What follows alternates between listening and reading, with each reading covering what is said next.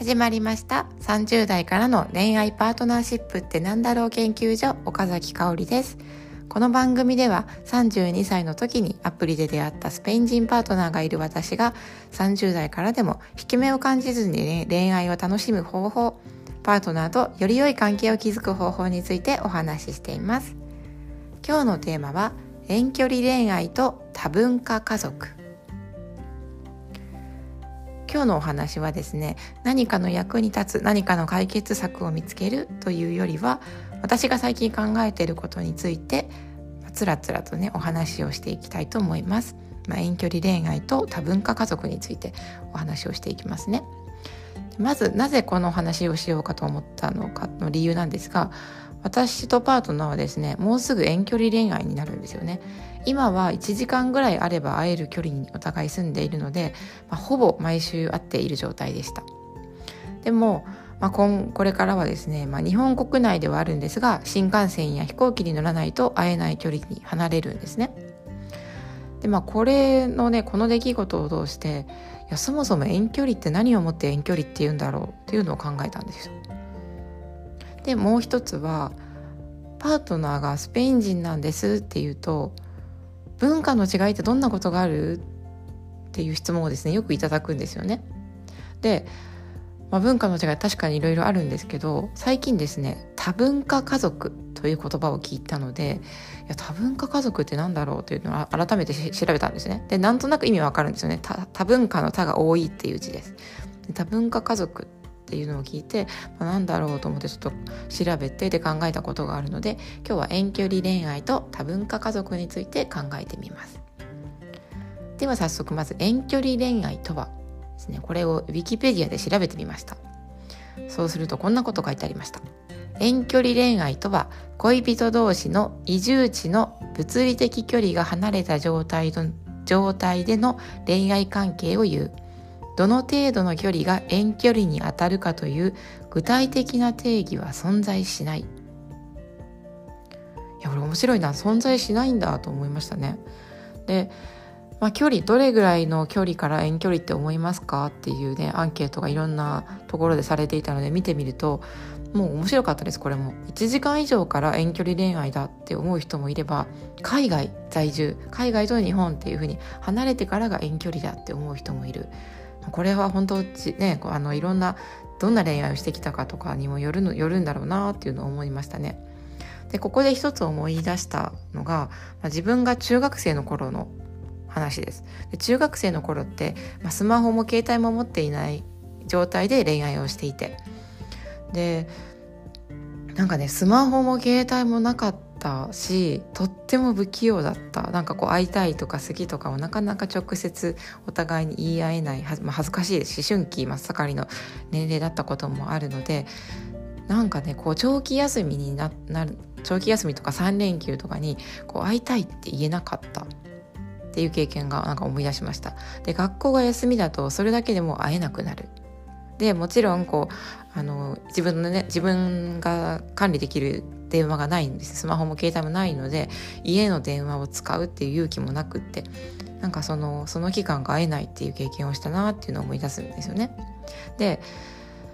中学校中学生の頃と、まあ、同じ中学生の中で中学校の中でこうね付き合ってる人がいるっていう状態って、まあ、同じ同じ中学に通ってるぐらいなんですごい近いんですよね物理的にはもう全然1時間どころか30分もきっとかからない距離に住んでいたのになんか近いのに遠かったっていうのをなんか思い出したんですよね。でじゃあ今はどうかっていうとですねパートナーがスペイン人というとパートナーとは直接会ったことあるの？とか今じゃあパートナースペインにいるの？って聞かれることがですね結構当たり前にあるんですよ。でだからこう認識の中にいや直接会ったことのない人と付き合うとかパートナーが海外に住んでいるってことにもう驚かれない時代になっているってことの表れだなと思うんですよね。でもし、まあ、パートナーがスペインに住んでいたとしてもですね時差さえ乗り越えればビデオ電話もできるしお互いの SNS をね交換していたら、まあ、今何してるのかっていうのが、まあ、すぐに分かる分かりますよね。で何を考えて何を感じているのかっていうのも、まあ、SNS をね、まあ、お互い発信していてフォローし合っていればすごく分かり合えるのでなんかこう心の距離って感じにくい部分もあるのかなって思ったんですよね。で今のこの時代何をもって遠距離恋愛って言うんだろうっていうのをですね改めて考えてみたんですよ。でそしたらやっぱり一番は触れられないことだなって思って思いましたスキンシップができないこと。でじゃあスキンシップができないことが何が問題なのかとかそういうことが言いたいんじゃなくて、まあ、何をもって遠距離恋愛というんだろうっていうのは、まあ、どれだけ離れているかっていうのは本当人それぞれで私にとって遠距離は何がこう寂しいかというとやっぱ触れられないことだなって思いましたね。でもう物理的な距離が近いからいいとか、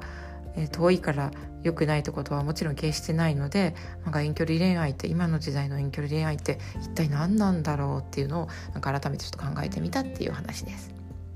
で次2つ目ですね多文化家族とはでこれ多文化家族っていうのをですね、まあ、Google で検索するとウィキペディアがないんですよ。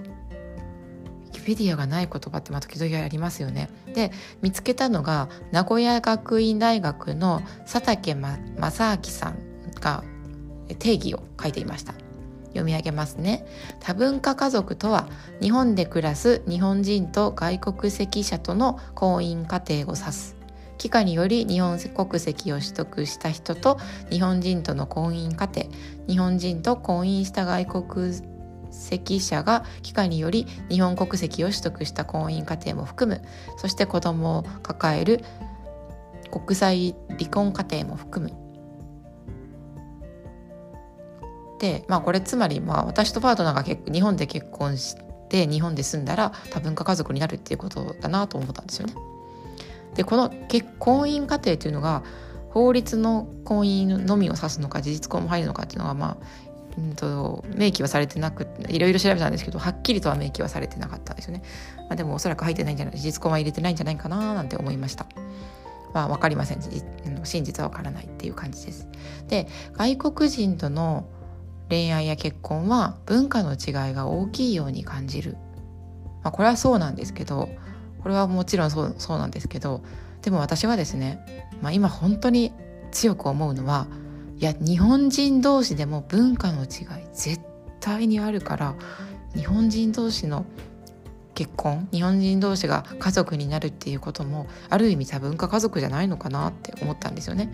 で、まあ、この多文化家族にこの定義によると、まあ、国籍が違うっていうことを明記はしてるんですが家庭家庭の中で起こるっていうのはもう文化の違う者同士が一緒に暮らすっていうことが起きるんですよね。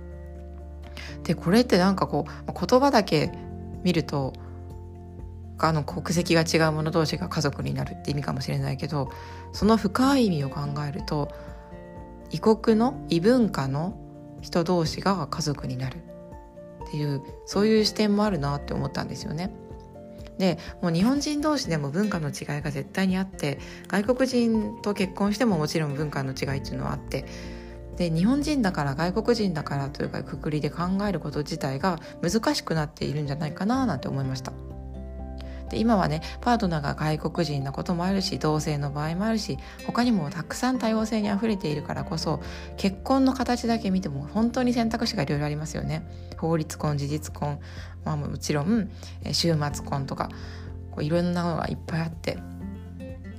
だからこそ一般的なねもし一般的に言われる法律婚で日本人と結婚したとしても私たちは文化の違う者同士で一緒に暮らそうとしてるんだ暮らしてるんだっていうことを一人一人が意識をするだけであ本当に文化違うんだな本当に生まれてきた環境違うんだなっていうことを背景を見るか見ないかだけで相手への接し方話し合いの仕方っていうのは大きく変わってくるんじゃないのかなって思いました。今日のまとめなんですが、まあ、遠距離恋愛多文化家族っていうことについて話しました。で遠距離恋愛っていう言葉は聞き慣れている言葉。で遠距離恋愛と比べると多文化家族っていう言葉はもしかしたら聞き慣れない部分もあるかもしれないですよね。で言葉はとっても便利だけどなんとなく理解しているようであ遠距離恋愛ね遠距離恋愛始まるんだねっていうことで思考停止してしまってる面もあるんじゃないのかな。遠距離恋愛の遠距離って何なんだろう。今の時代の遠距離って何なんだろう？みたいに時々深掘りして考える機会をなんか私は持っていきたいなって思ってます。で、まあ、ここから余談なんですが遠距離恋愛になるから私たちは遠距離恋愛になるからっていうよりもまあもう物理的にこう会えなく会うことがなかなか新幹線飛行機使わないと難しくなるから